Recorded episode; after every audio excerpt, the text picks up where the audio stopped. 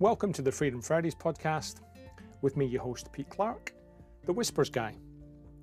Work seems to expand to the time that we give it.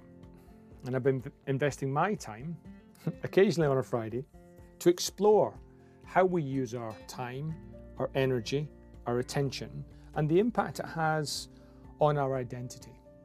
I've been exploring over season one some of the mindset shifts in the handcuffs of I have to to the freedom of I choose to. And I've shared some conversations, some tips, some tools about how you might want to invest your own time, your own energy, your own attention. How you might want to, if you choose to, make some changes to your identity. How you might have freedom from I have to and design a life around I choose to. If that's of interest to you, then this is the podcast for you. In season two, I'm going to be exploring some experts and asking them what freedom means for them and trying to help people work to live and not live to work. Trying to help people add life to their years and not just years to their life. So let's dive on in, and here's season two. Welcome to this week's version of Freedom Fridays. Uh, I've gone solo this week, partly just to mix up a little bit and partly to share some reflections I've had based on a question I was asked. And I often get asked the question, you know, what book would you recommend? And my answer is always it depends, because it depends what's going on and what you're looking for. But I was also asked recently, um, how do you learn, How do you stay fresh? And I'm in the fortunate position, I think, that I write a weekly newsletter, which some of you subscribe to. I do interviews on podcasts. I record some solo podcasts. I journal. Uh, I read lots of books and I read lots of articles. I take courses myself. And I thought I would just share one of those with you that um, particularly struck me over the last few weeks uh, and why it struck me. And it may, it may or may not um, strike you. And so, some of you who are listening might remember a, a, a very famous sportsman called Jonny Wilkinson, um, ex rugby union player, mostly known for kicking uh, a goal to win the Rugby World Cup 20 odd years ago. And he has evolved and now has his own podcast called I Am, uh, it's got some fascinating guests, very different to perhaps what people would expect Jonny Wilkinson to be speaking about. Nonetheless, very interesting, I'm finding it.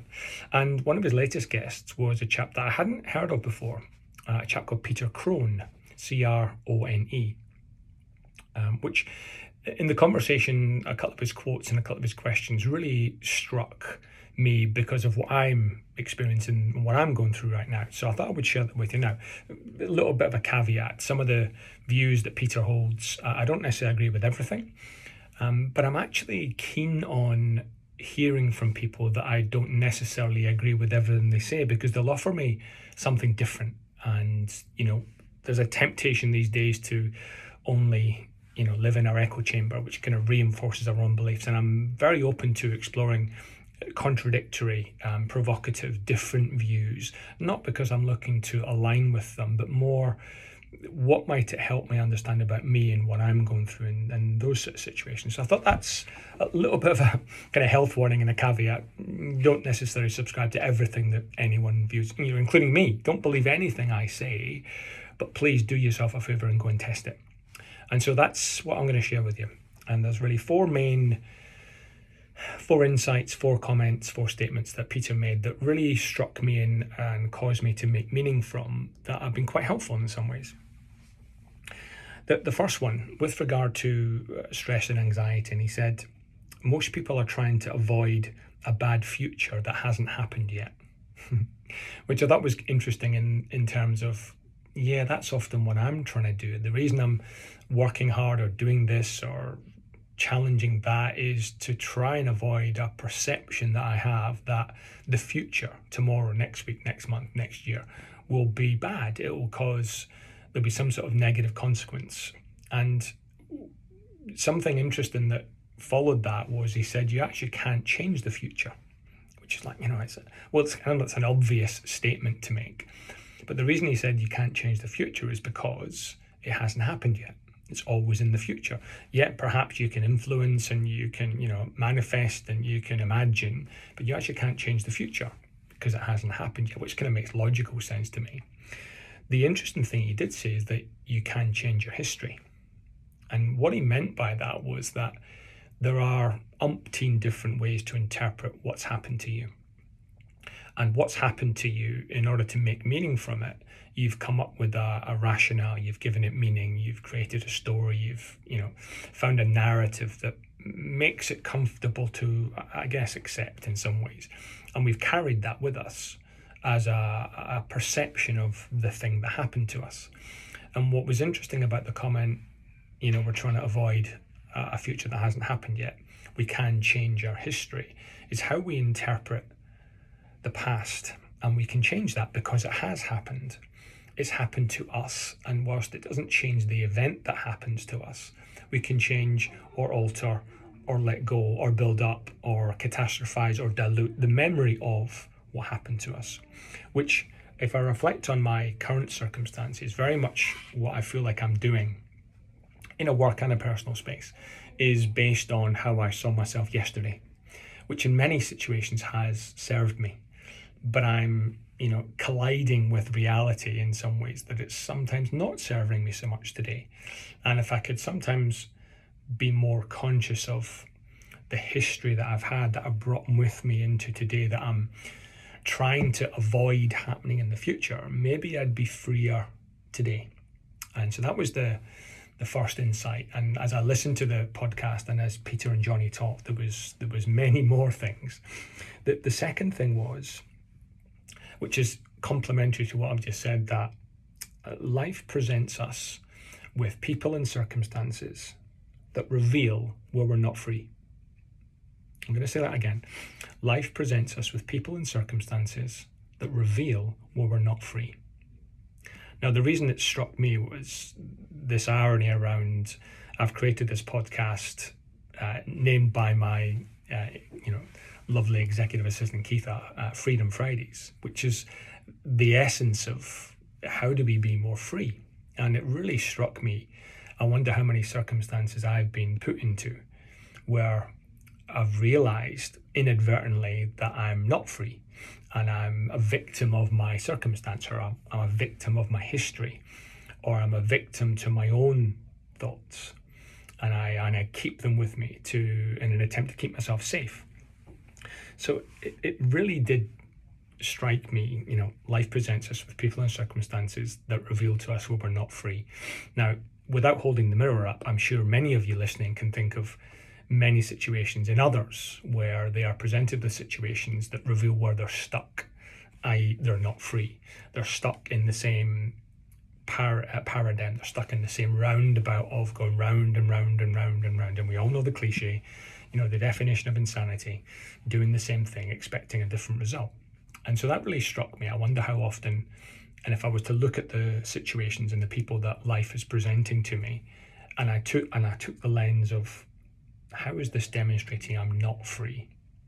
It might actually really reinforce the concept behind Freedom Fridays and kind of work on setting myself free from the constraints and the chains and the paradigms and the beliefs that will perhaps serve me once, but may no longer serve me. And it, you know, that's that one of the definitions I came across that stopped me in my tracks years ago is, you know, when you're on your deathbed, you finally come to meet the person that you could have been as opposed to the person that you are, meaning there's usually some sort of potential missing. So that really struck me, which was followed by a third question, uh, which which was this: was how would you play if you were totally free? Now, obviously, in the context of the podcast, he was referring to Jonny Wilkinson, who was a, a rugby player, and if he was totally free from constraints, how would he then play? And I have taken it that the playing aspect is the playing of life, the playing of relationships, the playing of work, the playing of all the roles that we play in our lives. And and I reflected on there, there's certainly situations where I can see I'm I'm not playing as if I was free, free to create, free to go left as opposed to right, and catching myself relatively often, particularly in a work scenario, where I don't feel that I'm free in its truest sense in order to come up with something unique or different or innovative um, because it's a build on perhaps what happened previously. So that question really struck me. How would I play if I was free? And the, the logical answer is well, I'd be more creative, I'd be more expressive, it would be more fun, I might get a different or maybe a better, maybe not a better result, but it would be a different experience if I was playing whatever game I'm playing, uh, if I felt more free. And then, you know, to round this off, the fourth thing that struck me was um, Peter talked about fully committed, totally unattached. So, fully committed to a better outcome, uh, imagining what could be, imagining my highest potential, but actually detached from how, detached from whether or not the outcome happened. And what I've noticed is that comment made me reflect on how attached I've become to um, certain client outcomes, how I've become attached to certain friendships, certain expectations, uh, how I've become attached to certain levels of performance, and in myself personally, professionally. And what it's caused is it kind of sucks the joy out a little bit. Um, I'm going with, with a preset expectation of what the result should be and, and what I deserve and how it will you know be good for me my family my friends my clients you know all of those expectations some of which are conscious most of which probably are unconscious and uh, how I then inadvertently feel better or worse based on whether those outcomes or expectations are met or not. So I, am definitely fully committed. I'm an all in type of guy, as any of you who know me will, will understand. But what I've been, what the comment made me reflect on is how totally attached I've been, how attached I've been to outcomes and expectations and what people think and what people think of me. And whilst that's normal and it's been probably a bit of a blessing in some degree, I've noticed over the last six months where it's been uh, potentially uh, a little bit of a curse.